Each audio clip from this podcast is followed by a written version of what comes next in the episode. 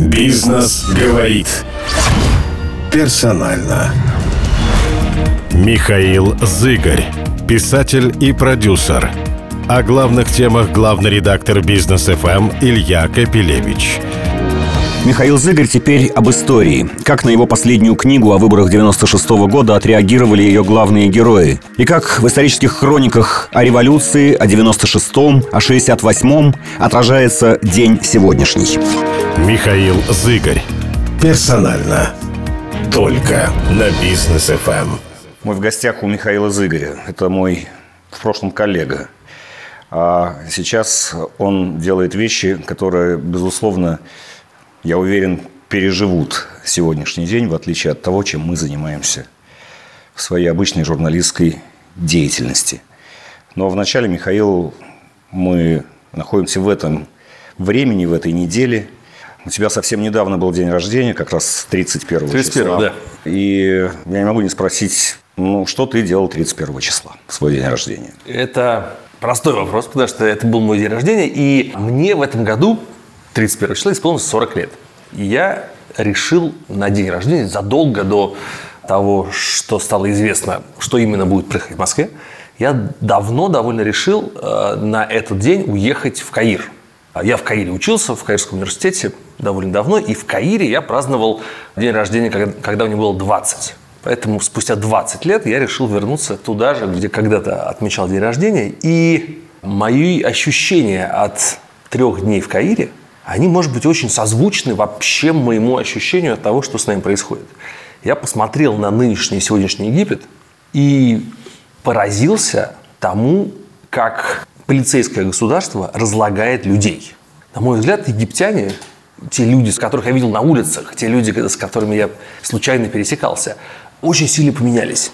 Мы все помним из новостей, что происходило с Египтом в последние 20 лет.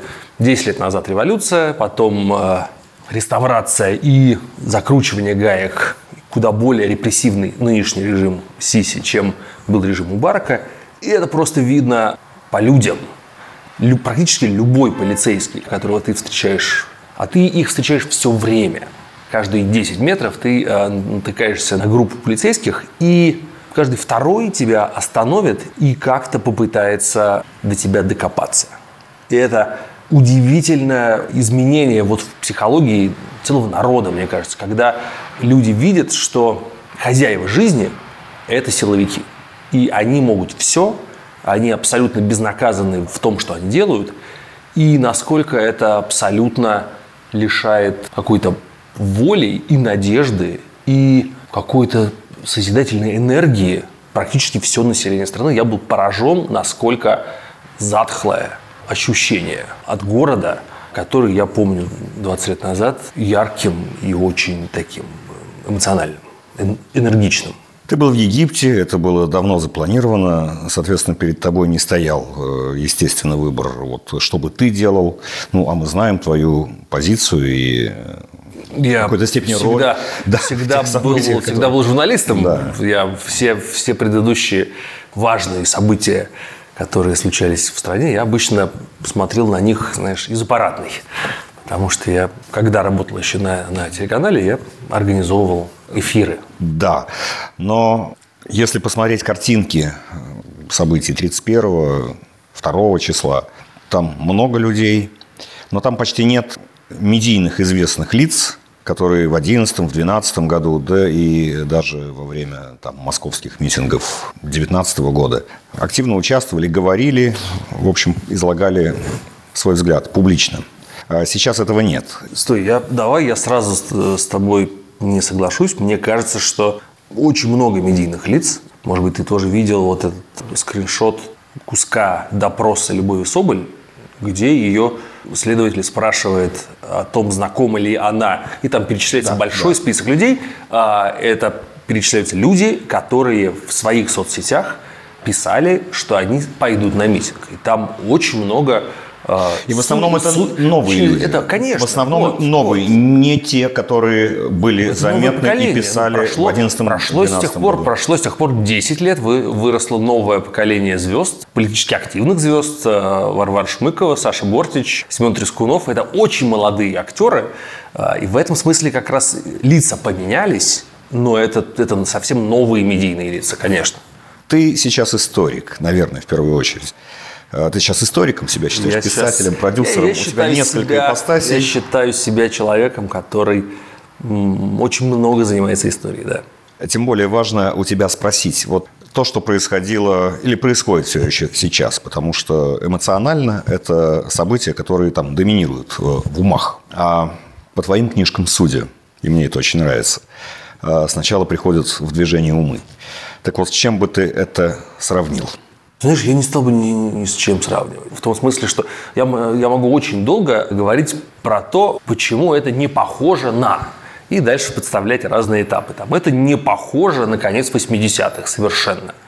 Ну, очевидно, потому что а, в конце 80-х даже у советского руководства было ощущение, что перемены нужны. И был за- запрос на изменения, он э, исходил и в первую очередь сверху, а потом в ответ на объявленную Горбачевым перестройку запрос появился и снизу.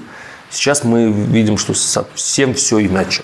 Сверху не то, что нет, ну, как бы там есть внутренние перемены, которые выражаются в борьбе между разными э, людьми из окружения президента, но это совсем не запрос на какие-то глобальные перемены в стране.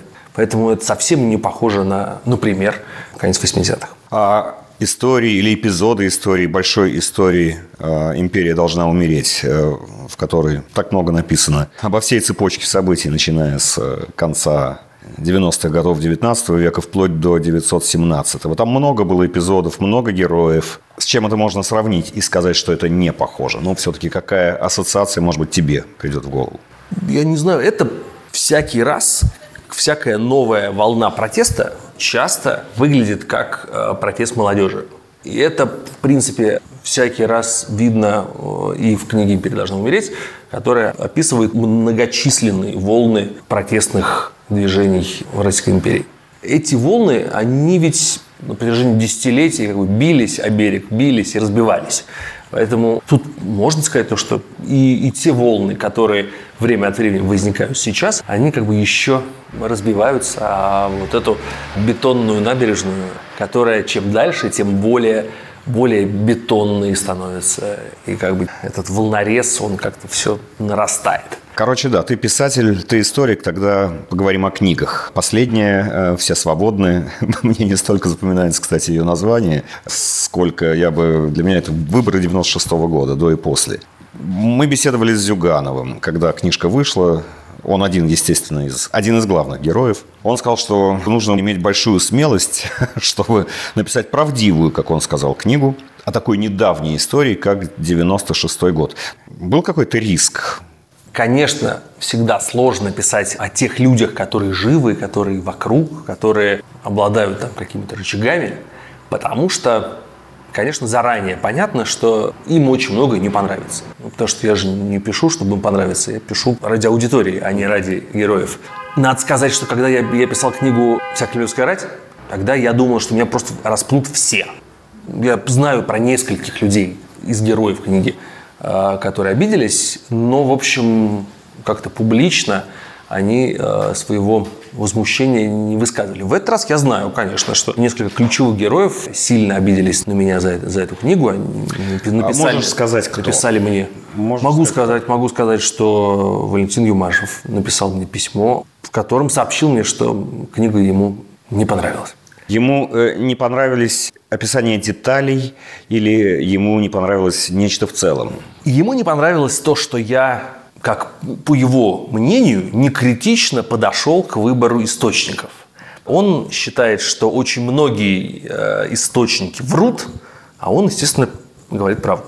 По его мнению, я должен был э, его правду как-то подать весомее, а тех других героев, которые э, ему противоречат, как-то наоборот, эм, не знаю, или вычеркнуть, или, или не использовать их точку зрения, потому что, по его словам, ну, понятно же, что они врут.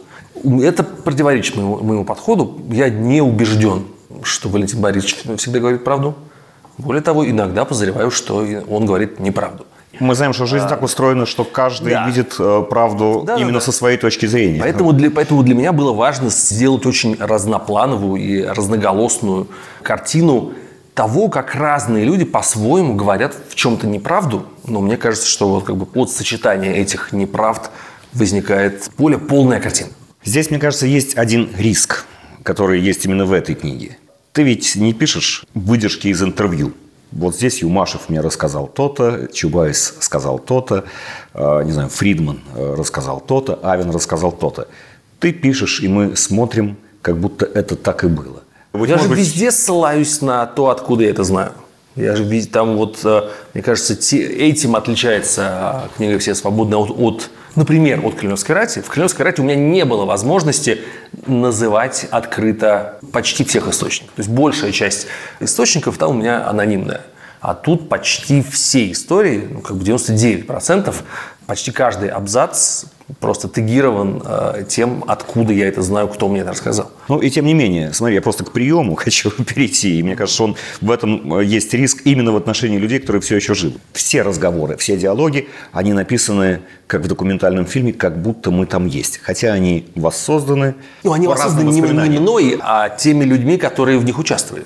То есть там, например, если условный Чубайс мне пересказывает эмоционально свой разговор с, с Ельциным, я беру его прямую речь и помещаю ее в книгу, но это... Но Ельциным-то не описан этот разговор скорее всего, я в его воспоминаниях. Да, я всегда... Да. Я Там всегда... не всегда есть вот в этих диалогах, что всегда... обе стороны пересказали со своей стороны, как это да. происходило. А это самое интересное, потому что это живая драматургия, угу. и у тебя так написано, что ты видишь, как люди разговаривают. То, чего ты в принципе, ни ты, ни тем более мы увидеть не могли. Мне кажется, поэтому опасно, потому что они живы, и каждый со своей стороны видит. Он не знает, что другой сказал. Mm, ну, да, что делать? Бизнес говорит. Персонально. А кто еще обиделся или посчитал, что все неправильно? Конечно, Чубайс, наверное, занимает больше всего места в этой книге и вполне заслуженно, там, понимая, какую роль он сыграл в 96 году. Мне кажется, что у Анатолия Борисовича сложное отношение к этой книге. Мы с ним несколько раз разговаривали после того, как он прочитал. Сначала мы с ним как-то так конструктивно поспорили, а потом, мне кажется, он немного сильнее на меня обиделся. Но я думаю, что это не, не рациональное его отношение, а просто у него, очевидно, тяжелое восприятие книги наложилось на довольно тяжелую полосу в жизни, потому что сейчас, очевидно, Чубайс находится в не самой выгодной позиции и, ну, как бы... А можно я погадаю, что, может быть, Чубайсу могло Давай. понравиться? А, собственно, первые слова а, под заголовок книги о том, как выборы в России закончились в 96 году. Он уверен, что выборы 96 -го года да, ну, я были там очень везде, конкурентными везде, выборами. Везде это и цитирую, что Чубайс до сих пор гордится всем этим и гордится своей ролью. И он меня попросил вставить, и это есть в эпилоге его триумфальная такая цитата, его триумфальная мысль о том, что русское экономическое чудо, кажется, так он называет, 2001-2013 года, было бы невозможно без торжества демократии в 1996 году. Тогда объясни, почему ты с ним так не согласен. Потому что под заголовок этой книги, книга о том, как выборы в России закончились в 96 году. Причем дальше в книге это нигде никаких оценок, что замечательно. Так и никаких тут, оценок, и тут, никаких, никаких оценки. авторских ремарок так вообще И тут же тоже нет. нет никакой оценки. Эту фразу можно понять как угодно. О том, как закончились выборы. Автор не готов раскрыть, все-таки как, как он понимает эту фразу. Я специально, специально избрал фразу, которую можно по-разному толковать, а, чтобы каждый читал свой собственный смысл. Ну, у тебя есть герои, которым ты лично все-таки сочувствуешь. И можно ли, на твой взгляд, как ты думаешь, это разглядеть в книге? Твое личное сочувствие, симпатию тем или иным. Ты знаешь, в этой книге у меня совершенно не было кого-то, за кого я болел. Я могу говорить, что с некоторыми персонажами я общался, с некоторыми я не смог общаться, потому что они уже, например, умерли. И у меня, конечно же, есть те люди, с которыми мне было наиболее приятно, наиболее комфортно разговаривать. Наиболее ну, такие разговорчивые или самые интересные рассказчики. Ну, очевидно, есть Это люди, да. с которыми мы в большей степени на общем языке говорим. Кстати, про язык там тоже очень хорошо описаны все эти, так сказать, языковые и культурные соответствия и несоответствия людей, которые были наверху в то время. Это ярко Мне показано. было очень важно сохранить тот язык, которым они говорят. И мне кажется, это очень видно. Это очень видно. И там есть интересные моменты, так сказать, очень интересные по поводу того... Ну, то есть я же тоже, в общем-то, свидетель всех этих времен. И для меня, я помню, было сюрпризом. Все-таки я со стороны смотрел. Неожиданная симпатия, которую Гайдар начал к Черномырдину проявлять, потому что настолько разный у них был язык. И вначале казались они совершенно... Ну, у тебя написано, как это происходило. Какие-то вещи, которых я не знал, даже работая в то время. Какие были диалоги, моменты, которые породили доверие между ними. Давай в империю должна умереть. Время уже куда более далекое. У тебя есть персонажи, которые вызывают, безусловно, твою личную симпатию? Там, конечно, там они... Знаешь, Можно я угадаю? Давай. Столыпин. Нет. Нет, нет, нет, Столыпин точно нет. Знаешь, мне, во-первых, симпатичны в большей степени герои, которых обошла своим вниманием мейнстримовая история.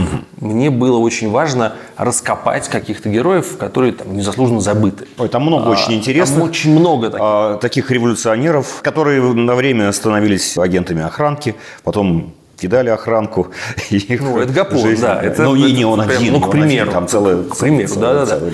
Но поскольку очевидным образом история как бы под Ленина была очень сильно пере- ну, как переписана, при- выдумана, по сути, э, чтобы, чтобы выпятить э, Ленина, а всех, всех остальных придавить. Мне, как персонаж и как чел- человек, например, был очень симпатичен Ираклий Церетели, один из героев последних глав, де-факто руководитель страны во время временного правительства. Это, это лузеры, это проигравшая интеллигенция, которая мечтала о переменах и пала их самой первой жертвой. Да, но, но не всегда. Мне как раз тезис про то, что история пишется победителями, кажется довольно убогим. Потому что, конечно же, история, она состоит из победителей и из проигравших. И голос проигравших, он должен быть услышан, и он не менее интересен, чем голос победителей. Ну, потому что история, для чего вообще нам нужна история? История, мне кажется, вообще имеет смысл только такой, что это возможность просчитать какие-то сценарии на, на свое собственное будущее. История никогда не повторится ни в каком ключе. Но размышление об истории – единственная возможность мысленно прорепетировать свою жизнь. Я люблю говорить, что история – это репетиция будущего. Ну, как бы, ну да, мы можем смотреть на то, как вели себя точно такие же люди, как мы, в других ситуациях. Но как бы мы можем ставить себя на, на их позицию и размышлять, как бы повели себя мы. Именно поэтому нам очень важно смотреть на то, как вели себя проигравшие, потому что мы не можем быть уверены, что мы всегда будем победителями. А часто можем быть уверены, что мы ими не будем. Поэтому точно так же интересно смотреть и слышать голоса и читать мысли людей, которые оказались лузерами. Да, это очень важные герои, мне кажется. Ну, Столыпин, хотя и был премьер-министром и вошел в историю, в общем-то, тоже оказался проигравшим, потому что то, к чему он стремился, тоже не произошло. Те цели, которые он ставил, э, Как не были интересно, реализованы. видишь, вот на этой исторической перспективе видно, что все они оказались проигравшими. Там нет ни одного человека, ко- который... То Ну, есть один, даже конечно, Ленин... есть, и одна группа, конечно, Ну, кто? есть. Ну, что Ле- Ленина можно считать в итоге победителем, зная, чем закончилась его жизнь, и зная, что ничего из его замысла не осуществилось. Ну, как бы, если, если считать захват власти финальной целью, то, видимо, да. Но ведь я так думаю, что для, для Ленина захват и удержание власти не был финальной целью. У него были какие-то еще ценностные ориентиры. И ничего не случилось. Поэтому это очень сл- сложный вопрос. Твоей Но чести я думаю, хочу что заметить, извини, что перебью, заметить, что личность Ленина, душа Ленина тобой не раскрыта. И это, я считаю, очень хорошо, потому что ты не претендовал. Ты очень Да. хорошо показал те моменты, которые действительно в сознании всех, кто учился в советской школе, даже после краха Советского Союза, абсолютно отсутствуют. Но, тем не менее, его мотивов мы из твоей книги так и не узнали, что и хорошо. Нам остается об этом каждому размышлять. Все-таки эта книга, как мне кажется, как и последняя, они написаны с актуальным посылом. они написаны так, что, да и сам ты это делаешь временами специально, э, чтобы, читая о тех или иных людях, событиях, эпизодах э, этих драматичных моментов, мы как бы их проецировали на Конечно. сегодняшний день. Хотя выводы ведь можно делать очень разные. Вот один из них я произнес. Интеллигенция, желавшая перемен, была полностью уничтожена как раз э, выжили абсолютно другие. Можно сделать такой вывод, можно делать другие. Можно. С тобой круг твоего общения часто спорит на тему, а что ты хотел сказать современности в этой книге? Ты знаешь, нет. Нет такого? Никогда нет. Но если бы даже это произошло, конечно, у меня есть любимая отговорка. Я в таких случаях э, цитирую Толстого, который сказал, что для того, чтобы объяснить, о чем Анна Каренина, мне нужно еще раз написать Анну Каренину. То, что я хотел сказать, вот как бы в книжке там все и, и написано, что я хотел сказать. Но, конечно, если говорить про приближение того, как выглядят герои к нашей сегодняшней реальности, конечно, мне очень важно, чтобы они выглядели все живыми, такими же, как мы. Чтобы мы могли себя как-то в них узнавать. Мне, ну, то есть, ну, эти люди ничем не отличались от нас. У них не было мобильных телефонов и еще чего-то. Но, в общем, все остальное они делали тут. А вообще-то это так, как ты думаешь? Да, они в этой книжке выглядят, и, собственно, она написана, Думаю, как если бы так, конечно. современная хорошая журналистика неделю за неделей, этап за этапом описывала бы современную жизнь, потому что там вот во главе угла даже не какие-то вот большие события, а люди, персонажи. То, что сейчас называется лидерами мнений.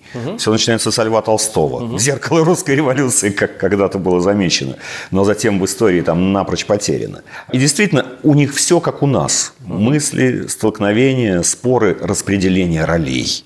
Очень узнаваемое. Как ты думаешь, в этом нет натяжки? Может быть, на самом деле все-таки мы переносим свою модель? На самом туда? деле, ты думаешь, они были, не знаю, царственно-театральными, говорили как в малом театре и что-то. Да нет, мне кажется, ну, я же все это, к счастью, не выдумал. Я, Ну, ты это оживил. я, А, это ты взял, придал им... я это а, взял из их, из их текстов, я это взял из их дневников. То есть все диалоги, которые я привожу, я же не пишу сам. Я беру это из вос- воспоминаний, из писем, из дневников. Э, Это все их настоящие слова. Мне было бы сложнее оживлять, например, не знаю, там, персонажей э, Екатерининской эпохи. Потому что с тех, или там даже Пушкинской. Истлели страницы. Потому что язык сильно поменялся. А с, на- с начала века, с начала прошлого века язык почти не поменялся. Эти, люди говорили примерно нашим языком. Чуть-чуть иногда чище. В том смысле, что ну, не матерились, судя по всему, так активно, как это принято сейчас. Бизнес говорит персонально. Я тебе немножко хочу поговорить. Тебе можно завидовать белой, безусловно, завистью. Тебе э, нравится твоя жизнь новая, которая началась вот с того момента, как ты перестал быть главным редактором. Мне очень нравится моя новая жизнь, конечно. Мое решение уйти из э, институционального СМИ было одним из самых удачных моих решений. Ну, см- смотри, я не должен больше заниматься тем, что я не хочу делать. Я не должен следить за псевдоновостями. И не обязан как-то, ну, в, отли- в отличие от институциональных журналистов, я могу не делать вид, то, что то, что всем кажется важным, правда важно.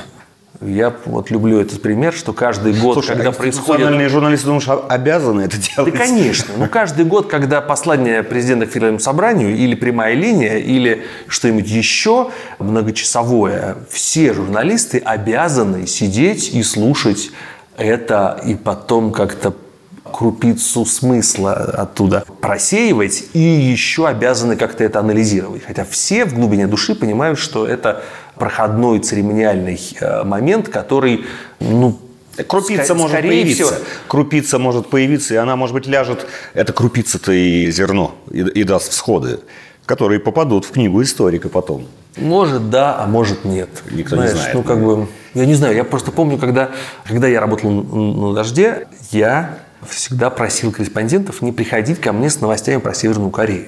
Потому что, ну, как правило, они всегда очень там цикличные и очень сезонные. весной и осенью, когда, когда заканчивается запас продовольствия, начинаются новые испытания ракет, потому что, ну, как бы это, это такая, как бы, северокорейская... Поэтому всякий раз, когда что-то происходит, я говорю, так, теперь посмотрите, ровно примерно с этой, с этой новостью ты ко мне приходил год назад. И если как-то так перенастроить свой мозг, то можно к этому привыкнуть. И мне как раз всегда казалось правильным учиться отличать псевдоновости от реальных новостей. Другое дело, что, к сожалению, онлайн-режим, в котором работают журналисты, вынуждает искать, выдавать какой-то контент все время – тем не менее, эта вот работа на износ с онлайн, со всем, что сыпется, угу. она постоянна. Угу. И если она производится более-менее успешно, она пока все еще приносит постоянный доход. Теперь ты сам по себе. Ну, мне кажется, ты стал гораздо успешнее. Вот я про это хотел послушать. Успешнее? Ты имеешь в виду в а, Мы не можем жить без денег. В материальном плане? В том числе. Но в этом, так сказать, я не то, что хочу поинтересоваться, на какой машине ты сегодня ездишь. Я хочу, чтобы ты Мне просто рассказал. Мне нет машины. у меня тоже, кстати. Мне кажется, это то, что ты сделал, это просто круто. Я хочу, чтобы ты рассказал. Ты зарабатываешь деньги, ты занимаешься да, тем, я создал что тебе интересно, студию, которая... зарабатывая хорошие, честные деньги. Я бы не сказал, что они прям очень... Они, они конечно, хорошие. Хорошие, они все не то, что чтобы... позволяет нам да, жить да, да, да. Э, и в свое не, удовольствие. Не, то, что большие, но, но у меня просто появилось... То есть я создал студию, которая производит те вещи, которых не было раньше. Я одно время любил называть себя изобретателем, потому что я изобретаю какие-то новые жанры, как мне кажется, которых раньше не было. Например, ну вот мы создали мобильный художественный театр. Это мобильное приложение, в котором появляются каждый месяц, иногда даже чаще, спектакли, вписанные в городское пространство. Ну, это такое, такой довольно новый а, современный. И не только это, еще, конечно, крутейший проект, я о нем не знал. Я вот книжки читаю по привычке, я все еще не привык, ну, я стараюсь минимально, в мобильном телефоне мне книжка угу. как бы роднее в сто раз. А я, но тут а я, я, но я а понимаю, что в телефоне молодое читаю, поколение даже. уже все, оно только там, поэтому я только на днях узнал про угу. Digital 68, посмотрел фрагменты, это э, совершенно потрясающе. Ну, так сказать, давай я не буду за тебя говорить, расскажи. Да, это сериал. Не так известно у нас как. Это сериал как про 68 68 год, снятый в вертикальном формате, то есть это не видео для телевизора, а видео для мобильного телефона, э, сериал из 35 серий, который рассказывает истории разные, которые происходят в 1968 году с разными главными героями, но при этом там есть вот этот трюк. Это все выглядит так, как если бы у каждого из них был мобильный телефон. У Высоцкого, у Гагарина, у Джона Леннона, у Мохаммеда Али, у Гадара, Трюфо. Ну, я прочитал в Форбсе. Фиделя Кастро. Кто захочет, прочитает в Форбсе историю, как ты все это создавал, осваивал. Сначала искал спонсоров, потом, в общем, это запущено как угу. работающая нормальная коммерческая история, которая продается. Что-то продается, что-то нет. Что самое успешное? Вот что, что Зыгорь сейчас это не просто писатель или там автор исторических бестселлеров. Это еще и вот это. Это такая студия, продакшн, это мобильный театр, это мобильный, не знаю, как назвать, э, исторический видеопроект. Ну, такой ну, дети в мобильном телефоне сплошь в ТикТоке, а это mm-hmm. мобильный телефон для умных и взрослых. Я не знал, что это существует. Э, что на самом деле работает коммерчески? А что проваливается? Сейчас я думаю, что самое коммерчески успешное – это сериалы. И вот сейчас новое направление моей работы – это, э, ну вот, например, мы будем экранизировать книжку «Все свободны». Она станет художественным сериалом. Не документальным, а именно художественным, игровым. Вот мне кажется, что в связи с тем, что сейчас Netflix произвел революцию в том, как люди потребляют э, сериалы, и большое количество платформ возникло в России, которые, в общем, тоже произвели революцию в отечественном кинобизнесе – я надеюсь, что это будет самой прибыльной частью моего, моего бизнеса. Слушай, ну как вот теперь самостоятельный там предприниматель, на эту тему тебя спрошу. А когда ты что-то затеваешь, собираешь деньги, а сейчас уже, наверное, есть свои, но тем не менее вкладываешь там, вот в такие новые проекты. Как ты живешь с риском? Насколько, так сказать, ты знаешь, что оно, или не знаешь вообще, когда что-то запускаешь, заработает оно или нет? Первые полгода я жил в состоянии паники – абсолютный, потому что ну, когда ты первый раз что-то начинаешь, это, конечно, довольно страшно. Потом, ну, как, не знаю, как, как на серфе. Ты когда уже чуть-чуть встаешь, и дальше уже приходит уверенность, ты расправляешь плечи. И дальше это все проще и проще. Страшная ответственность. Страшно брать на себя ответственность за людей. У меня там в студии работает большое количество э, людей, э, которым надо всегда платить зарплату. Это вот это, пожалуй, единственное, что, что сейчас, какой риск сейчас меня пугает. Было, что нечем? Довольно часто. То есть мне за последние годы приходилось брать там какие-то кредиты, чтобы платить зарплату сотрудникам. Но просто, когда ты видишь цель, нужно же к ней идти. И тем более, я не знаю, я очень, я правда, я, видимо, рисковый человек. И, ну, как бы, если я точно знаю, что это должно получиться, я готов на многое пойти, чтобы... То есть я готов биться головой в стену, чтобы это получилось. Спасибо. Бизнес говорит. Персонально.